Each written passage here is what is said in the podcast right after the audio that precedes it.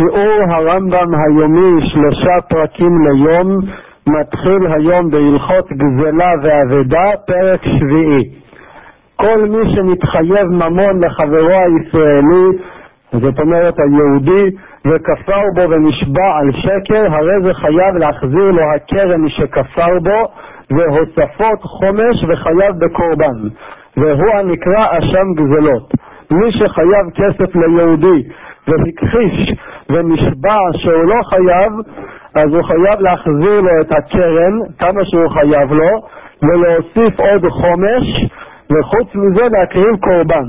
לקורבן הזה קוראים אשם גזלות. ב' אחד הגוזל או העושק או הגונב או שהלווהו או שהפקיד אצלו או מצא אבדה וכיחש בה או שהייתה ביניהם שותפות ונשאר לו אצלו ממון או שעשה לו מלאכה ולא נתן לו שכרו כללו של דבר כל שאילו הודה חייב לשלם בדין כל דבר שאם הוא היה מודה הוא היה חייב לשלם וכפר ונשבע משלם קרן וחומש, שנאמר וכיחש בעמיתו בפיקדון. ג' במה דברים אמורים כשהיה חייב לשלם מחמת עצמו. זה רק אם החוב הוא בגלל פעולה של החייב עצמו. אבל אם היה חייב לשלם ממחמת אביו, אינו משלם חומש. אם זה חוב בגלל אבא שלו, הוא לא צריך לשלם חומש. כיצד? כגון שגזל אביו או גנב או שהיה חייב לאחרים והבן יודע.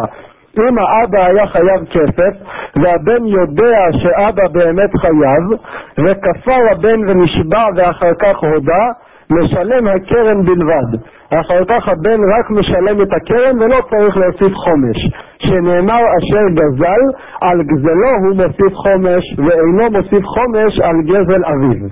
ד' במה דברים אמורים ושאין הגזלה קיימת? מתי יש הבדל בין חובה שלו לחובה של אבא שלו כשהחפץ עצמו שאביו גזל כבר אינו קיים וכל מה שנשאר זה רק חוב אבל אם גזל אביו ומת והגזלה קיימת וכפר היורש ונשבע ואחר כך הודה משלם קרן וחומש אם הגזלה עדיין קיימת והבן כפר ונשבע עליה אחר כך הוא חייב קרן וחומש ה' גזל האב ונשבע האב והודה ואחר כך מת, הרי היורש משלם קרן וחומש. אם האבא גזל ונשבע והודה והאבא כבר התחייב לשלם קרן וחומש ומת, אז הבן צריך לשלם את כל מה שהאבא התחייב, זאת אומרת קרן וחומש. ו' גזל ונשבע ומת והודה היורש, משלם הקרן בלבד. ובין כך ובין כך היורש פטור מן האשם. אם האבא גזל ונשבע שהוא לא גזל ומת, והבן הוא זה שהודה, הבן משלם רק קרן. ובין כך ובין כך הבן אף פעם לא מביא קורבן. זין, הנשבע לגוי משלם את הקרן ואינו חייב בחומש, שנאמר וכיחש בעמיתו. אם הוא גזל מגוי, הוא לא משלם לגוי תוספת חומש. וכן הגוזל פחות משווה פרוטה וכפר ונשבע, אינו חייב בחומש, שאין פחות משווה פרוטה ממון.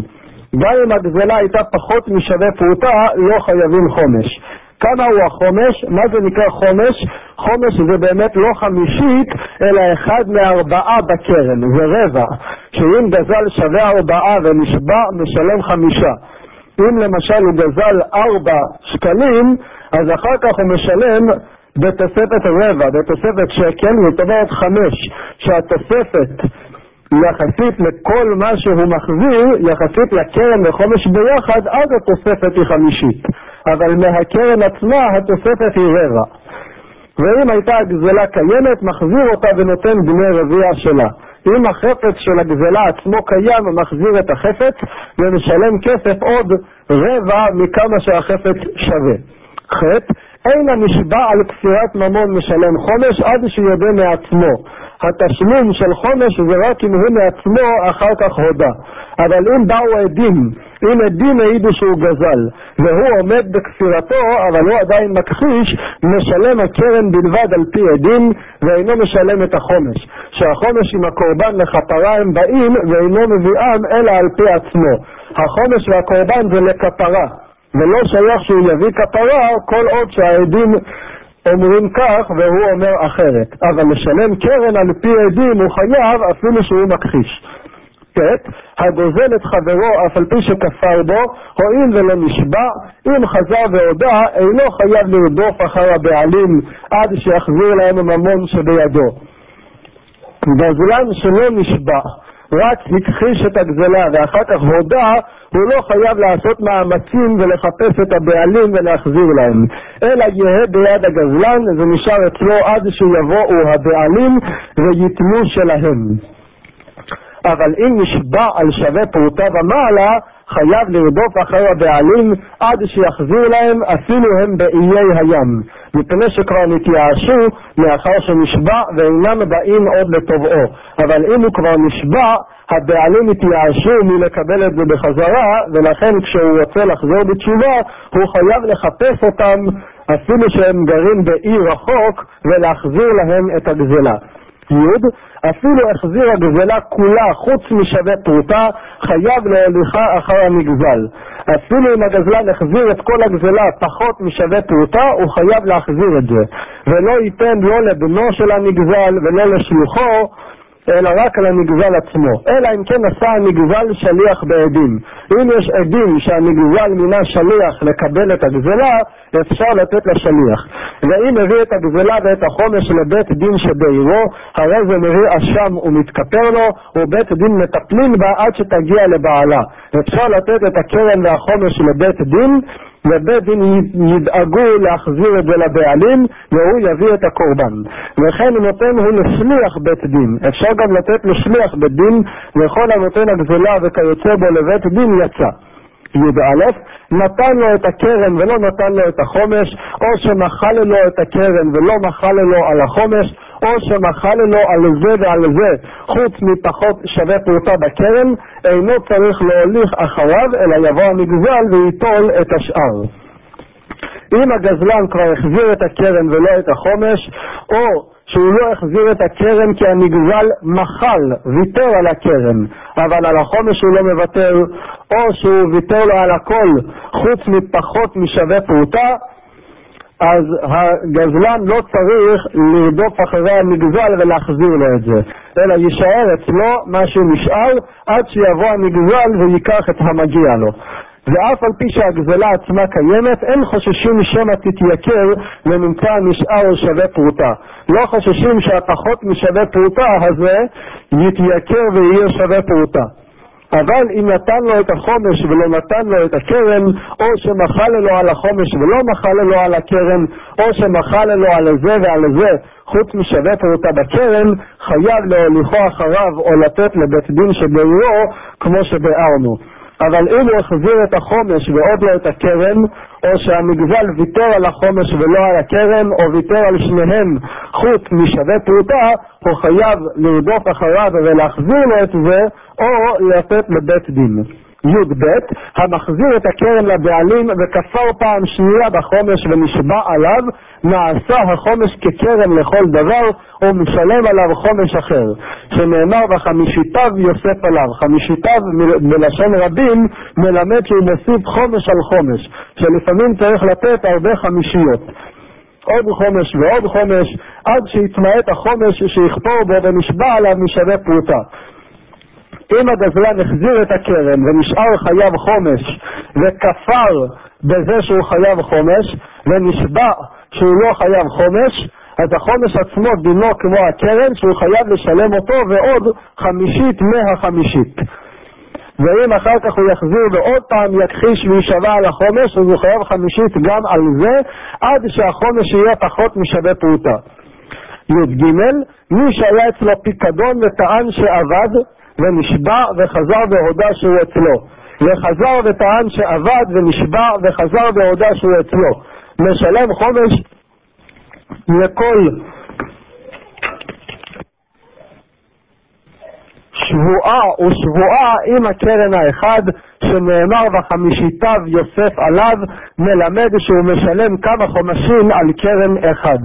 אם הוא הכחיש ונשבע וחזר והודה ועוד פעם הכחיש ונשבע ועוד פעם הודה והכחיש ונשבע על כל שבועה הוא חייב חומש, קרן אחת וכמה חומשים.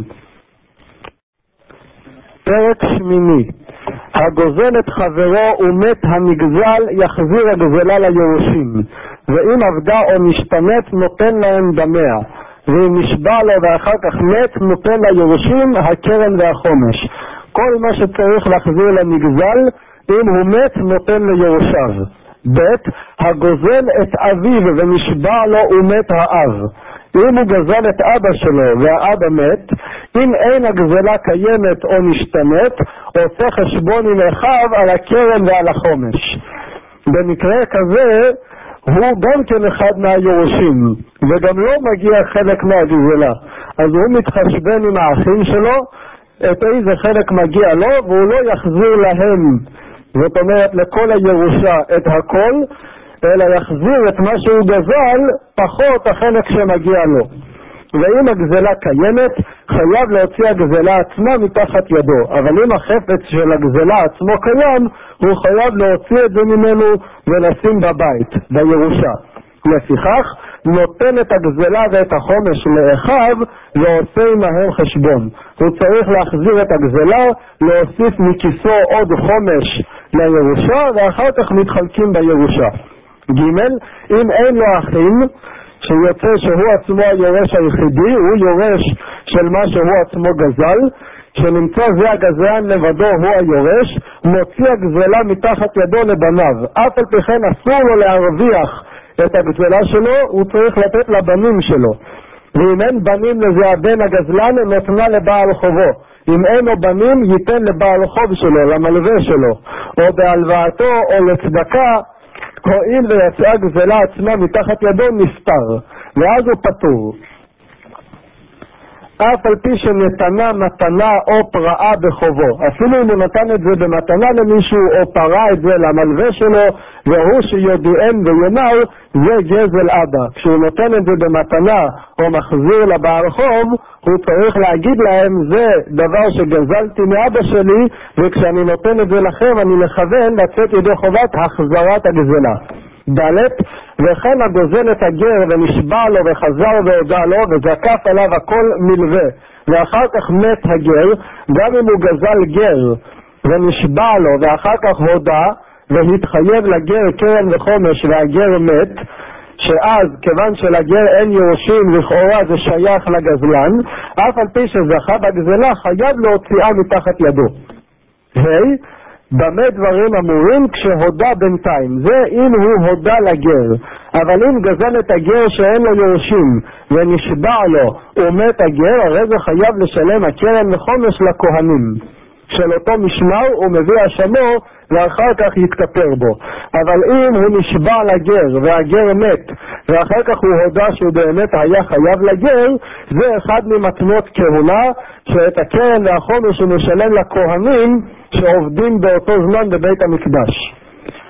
ו', מפי השמועה למדו שזה שנאמר בתורה ואם אין לאיש גואל, מה שכתוב בתורה שאם אין יורשים אז מחזירים לכהנים, מדובר בגר שמת ואין לו יורשים, הכתוב מדבר.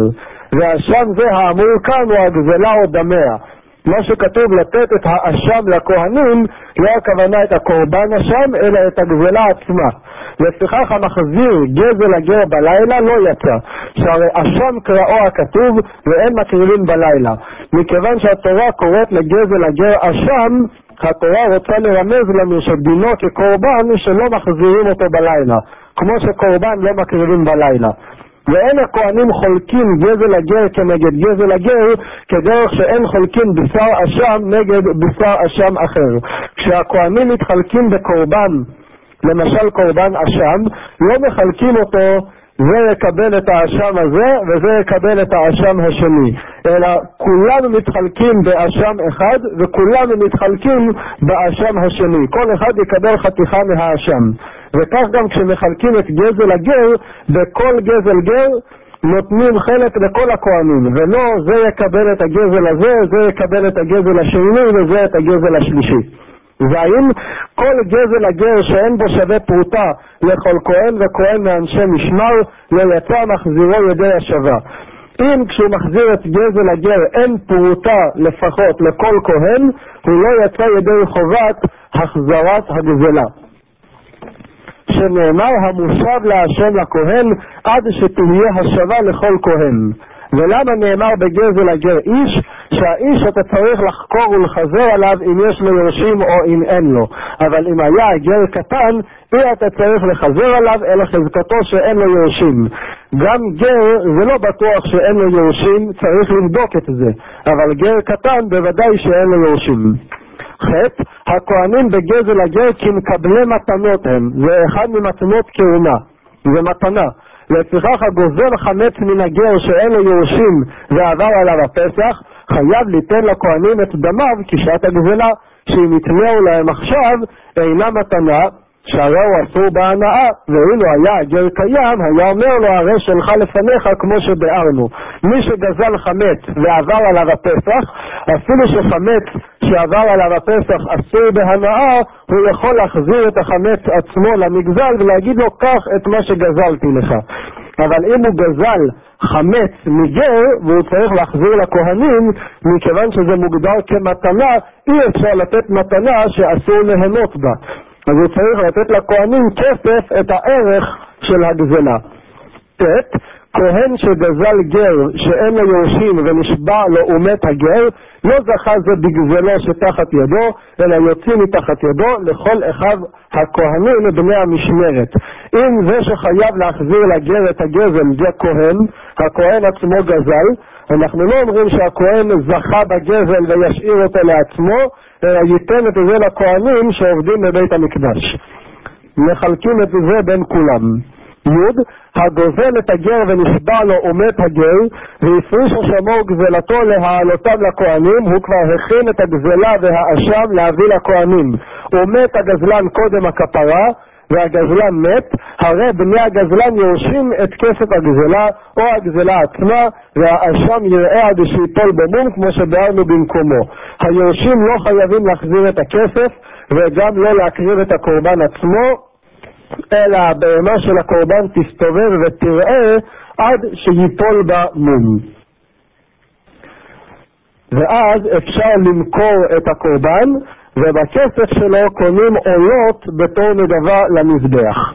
י"א נתן הגזלן את הכסף לאנשי משמר ומת קודם כפרה, אם הגזלן נתן כבר את הכסף לאנשי המשמר, לכהנים, ועוד לא הקריב את הקורבן, ואחר כך הוא מת, אין יורשי הגזלן יכולים להוציא מיד הכהנים, שנאמר איש אשר ייתן לכהן לא יהיה. היורשים של הגזלן לא יכולים להוציא את הכסף מהכהנים.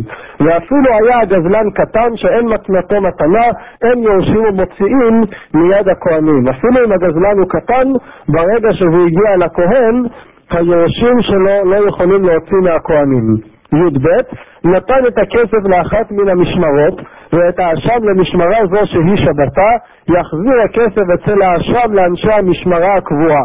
שהמשמרה שלקחה כסף בלא שבתה, לא זכתה ומוציאים מידה.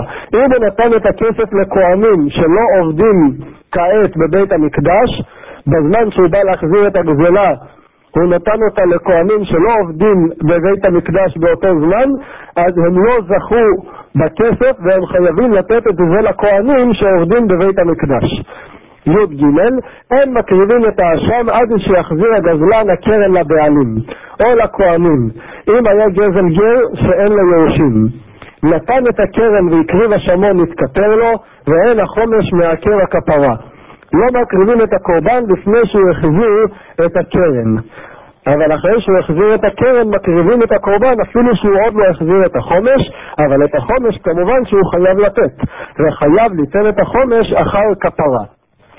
י"ד, העבדים והשטרות והקרקעות אין בהם תוספת חומש. גם זה שגזל אותם ונשבע, הוא לא חייב להחזיר בתוספת חומש. שנאמר וכיחש בעמיתו בפיקדון, כל האמור בעניין, כל הדברים שמנויים בפסוק, מיטלטלין וגופם ממון. זה דברים מיטלטלין שאפשר להזיז אותם, לקחת אותם ממקום למקום, והם עצמם שווי כסף. יצאו קרקעות, שזה לא דבר שמיטלטל, ועבדים שהוקשו לקרקעות, והרבה דינים משווים את העבדים לקרקעות, ויצאו שטרות שאין גופן ממון. שטר חוב לא הוא עצמו שווה כסף, אלא רק כתוב בו עניין של חוב. לכן אם היו גזל גר שאין לו יורשים, אינם חוזרים לכהנים. גוזל הקרקע, העבד או השטר של הגר, הוא לא חייב להחזיר את זה לכהנים, אם הגר הנגזל מת. וכן הקרקע אינה נקנית לעולם לגזלן, אלא ברשות בעליה עומדת. ואפילו נמכרה לאלף זה אחר זה ונתייאשו הבעלים, הרי זו חוזרת למגזל בלא דמים. למדנו כבר שקונים את הגזלה בייאוש ושינוי רשות, אבל אם זה קרקע, אפילו שזה נמכר לאלף אנשים והבעלים כבר התייאשו, הקרקע עדיין שלו וצריכים להחזיר לו אותה. וכל מי שיצא מתחת ידו חוזרת על זה שמכרה לו וחוזר המוכר השני על המוכר הראשון עד שיחזור הלוקח מן הגזלן על הגזלן ליטול ממנו כמו שהתבאר. אם הקרקע כבר הגיעה לקונה החמישי, הבעלים באים ולוקחים את הקרקע מהקונה החמישי, והקונה החמישי מבקש מהרביעי את הכסף שהוא שילם לו. הרביעי מבקש מהשלישי, השלישי מהשני, השני מן הראשון, והראשון תובע את הגזלן עצמו שיחזיר לו את הכסף שהוא שילם לו על הקרקע הגזולה.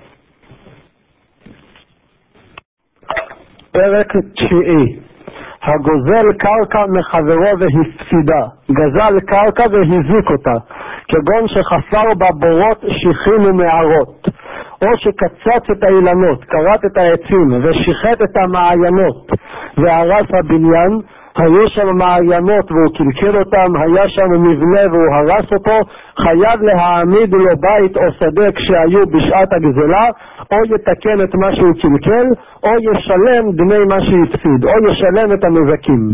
אבל אם נסחטה מאליה, אם היא התקלקלה לבד, כגון ששטפה נהר, או נשרפה באש שירדה מן השמיים, לא שהוא עצמו הדליק את האש, אומר לו הרי שלך לפניך, קח את הקרקע שלך עם, הק... עם הנזקים שיש בה.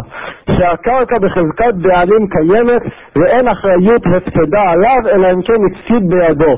הוא לא חייב לשלם את ההפסדים שלא הוא עשה אותם בידו. מה שאין הדין כן במיטלטלין כמו שביארנו. כמו שכבר למדנו שאם הוא גזל מיטלטלין והם ניזוקו, אז בוודאי הוא חייב לשלם את ההיזק אפילו שלא הוא המזיק. ב' גזל שדה ונגזלה ממנו ונטלו המציקים בכוח המלך. גויים מציקים לקחו אותה בכוח. אם מכת מדינה היא, כגון שלקח המלך שדות או בתים של כל אנשי המדינה, אם זה קרה לכל אנשי המדינה, הגזלן לא חייב לו. אומר לו, הרי שלך לפניך, קח את הקרקע, תנסה להוציא אותה מהמלך. ואם מחמת הגזלן נלקחה, חייב להעמיד לו שדה אחרת. אבל אם לקחו את זה רק בגלל הגזלן, כי המלך כעס על הגזלן ולקח לו את השדות ולקח לו גם את השדה הגזולה, הגזלן חייב לשלם שדה אחרת. ג' אנס המלך את הגזלן ואמר לו הראה לנו כל מה שיש לך. והראה שדה זו שגזל בכלל שדותיו ונטלה המלך. המלך ציווה עליו להראות לו את כל השדות שלו והוא הראה לו גם את השדה הגזולה והמלך לקח אותה. חייב להעמיד לו שדה אחרת כמותה או נותן דמיה. הגזלן חייב לשלם ד' גזל שדה והפסידה בידו, כשבעל השדה גובה את דמי מה שהפסיד הגזלן, גובה אותן מנכסים ובני חורין, מפני שהיא כמלווה על פה. ואם עמד הגזלן בדין ונתחייב לשלם, ואחר כך מחר גובה מנכסים משועבדים. כשבעל השדה לוקח ממנו ואת הכסף של הנזקים שהוא הזיק בשדה הוא לוקח רק ממה שיש תחת ידי הגזלן ולא מדברים שהגזלן מכר לאחרים. אבל אם הגזלן כבר נתבע לדין ובית דין חייבו אותו לשלם לאחרי הפסק של בית דין הוא מכר לאחרים בעל השדה יכול להוציא גם מאותם אחרים שהגזלן מכר להם ה' גזל שדה ואכל פירותיה, משלם כל הפירות שאכל מנכסים בני חורין. אם הגזלן גם אכל את הפירות של השדה, הוא חייב לשלם את כל הפירות מנכסים בני חורין, רק מדברים שתחת ידו, ולא מדברים שהוא מכר לאחרים. גזל והשביח, אם הוא השביח את הקרקע שהוא גזל, שמים לו וידו על התחתונה. אם השבח יתר על ההוצאה, נופל ההוצאה בלבד מן הנגזל, ואם ההוצאה יתרה על השבח, אין לו מן ההוצאה אלא שיעור השבח.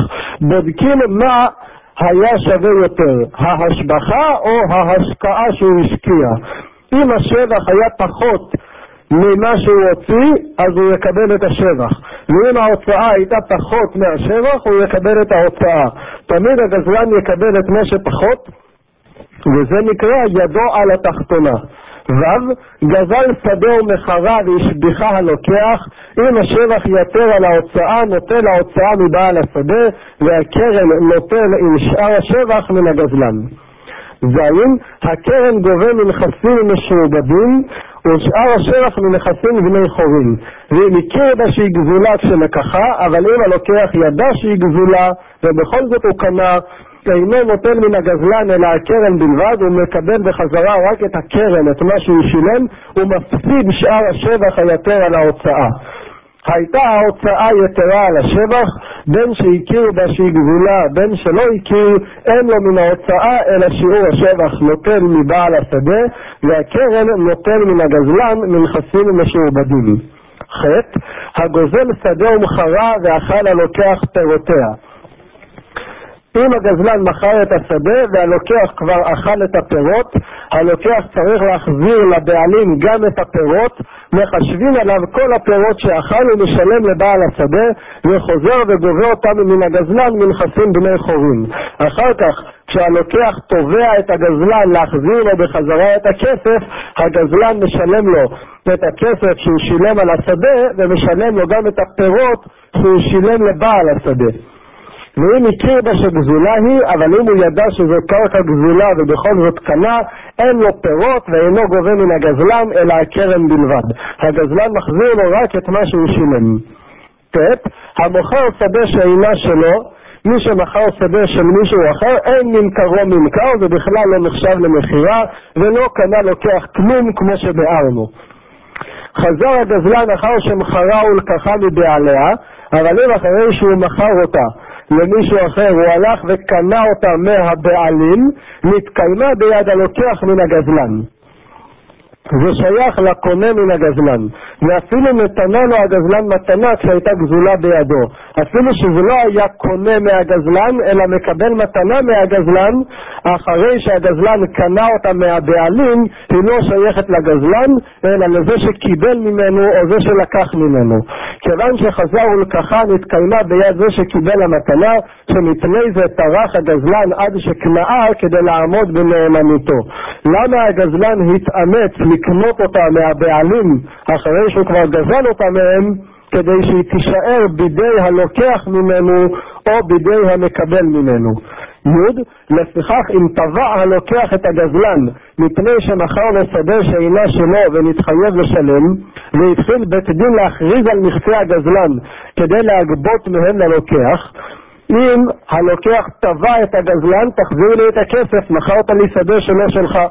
בית דין חייבו אותו לשלם, וכאשר מחייבים אותו לשלם ואין לו כסף, אז בית דין מכריזים על הנכסים של הגזלן, שמוכרים אותם במכירה פומבית, ומי שיזכה בהם ישלם את הכסף ללוקח. שהגזלן חייב לו, ואחר שהתחילו הכרזה לקחה הגזלן מן הבעלים, לא נתקיימה ביד הלוקח. אחרי שבית דין כבר התחילו להכריז על נכסי הגזלן שמוכרים אותם, אז הגזלן הלך לקנות אותם מהבעלים, היא לא שייכת ללוקח אלא לגזלן עצמו. שמאחר שהכריזו על נכסיו, נתגלה שאינו נאמן ולא לקחה מן הבעלים כדי להעמידה ביד הלוקח. ברגע שהכריזו על נכסיו, כבר התברר לכולם שאי אפשר לסמוך עליו והוא לא נאמן, ואנחנו לא אומרים שהוא קנה מהבעלים כדי להראות את הנאמנות שלו. י"א לקחה הגזלן מן הבעלים אחר שמכרה כשהיא גבולה, וחזר ומכרה לאחר, או נתנה במתנה או הורישה, אבל אם אחרי שהוא מכר אותה הוא הלך וקנה אותה מהבעלים ומכר למישהו אחר, או נתן למישהו אחר, הרי גילה דעתו שאינו רוצה להעמידה ביד זה שלקחה ממנו כשהייתה גזולה. כאן אי אפשר לומר שהגזלן התאמץ לקנות מהבעלים כדי שהיא תישאר ביד הלוקח, כי הרי אחר כך הוא מכר אותה למישהו אחר, וכן אם נפלה לגזלן בירושה לא נתקיימה ביד הלוקח. אם אחרי הגזלה והמכירה הגזלן קיבל את הקרקע בירושה, הוא לא התאמץ לקנות אותה מהגזלן, מהנגזל, אז גם כן היא לא שייכת ללוקח. כי כאן לא שייך לומר שהגזלן התאמץ כדי להראות את הנאמנות שלו, כי הוא לא התאמץ, הוא רק קיבל בירושה. י"ב, גבהה הגזלן בחובו, אם יש למגזל קרקע אחרת ואמר לו הגזלן אני גובה בחובי, הרי זה מתכוון מהעמידה ביד הלוקח. ואם אין למגזל קרקע אלא זו, לגבות חובו הוא שמתכוון. אם אחרי שהגזלן מכר, אז הוא הלך למגזל, והמגזל היה גם לווה שלווה כסף מהגזלן. והגזלן אמר למגזל, אני לוקח ממך את הקרקע, את אותו קרקע שהוא גזל אותה, כעת הוא בא ולוקח אותה בתור חוב על ההלוואה. אם למגזל, שהוא גם הלווה, היו קרקעות אחרות, למה הגזלן לקח דווקא את זאת? כדי להראות את הנאמנות שלו, כדי שהיא תישאר ביד הלוקח. אבל אם למגזל הייתה רק את הקרקע הזאת, אז הגזלן לקח אותה רק כדי לקבל את החוב שלו, ולא כדי להראות את הנאמנות, כדי שזה יישאר ביד הלוקח. י"ג, מתנוע הבעלים לגזלן מתנה. תנאה הלוקח, שאם הוא לא טרח לבעלים לא היו נותנים לו במתנה, ומפני זה טרח כדי שיזכה בה בדין ויעמוד בנאמנותו ותתקיים ביד הלוקח. אם אחרי שהגזלן מכר למישהו אחר, הוא קיבל את הקרקע הגזולה הזאת במתנה מהבעלים. במקרה כזה, מדוע הבעלים נתנו לו במתנה את הקרקע? כי הגזלן התאמץ לעשות להם טובות. ולמה הוא התאמץ לעשות להם טובות? כדי שהם ייתנו לו אותה במתנה והוא יראה את הנאמנות שלו. לכן גם במקרה זה הקרקע תישאר אצל הלוקח. י"ד, הגוזל שדה ואחר שגזלה והוחזק גזלן עליה, חזר ולקחה מבעלים הראשונים. אחרי שכבר התפרסם שהוא גזל אותה, הוא הלך לבעלים וקנה אותה מהם. וטען הנגזל ואמר, אנוס הייתי בשעה שמכרתי לו, ושלא לדעתי מכרתי מחמת גזלנותו. הבעלים טוען, לא מכרתי מרצון, אלא מאונס, כי לא רציתי להפסיד אותה לגמרי. אבל באמת לא התכוונתי בכלל למכור, הייתי יותר מעדיף שהיא תישאר אצלי.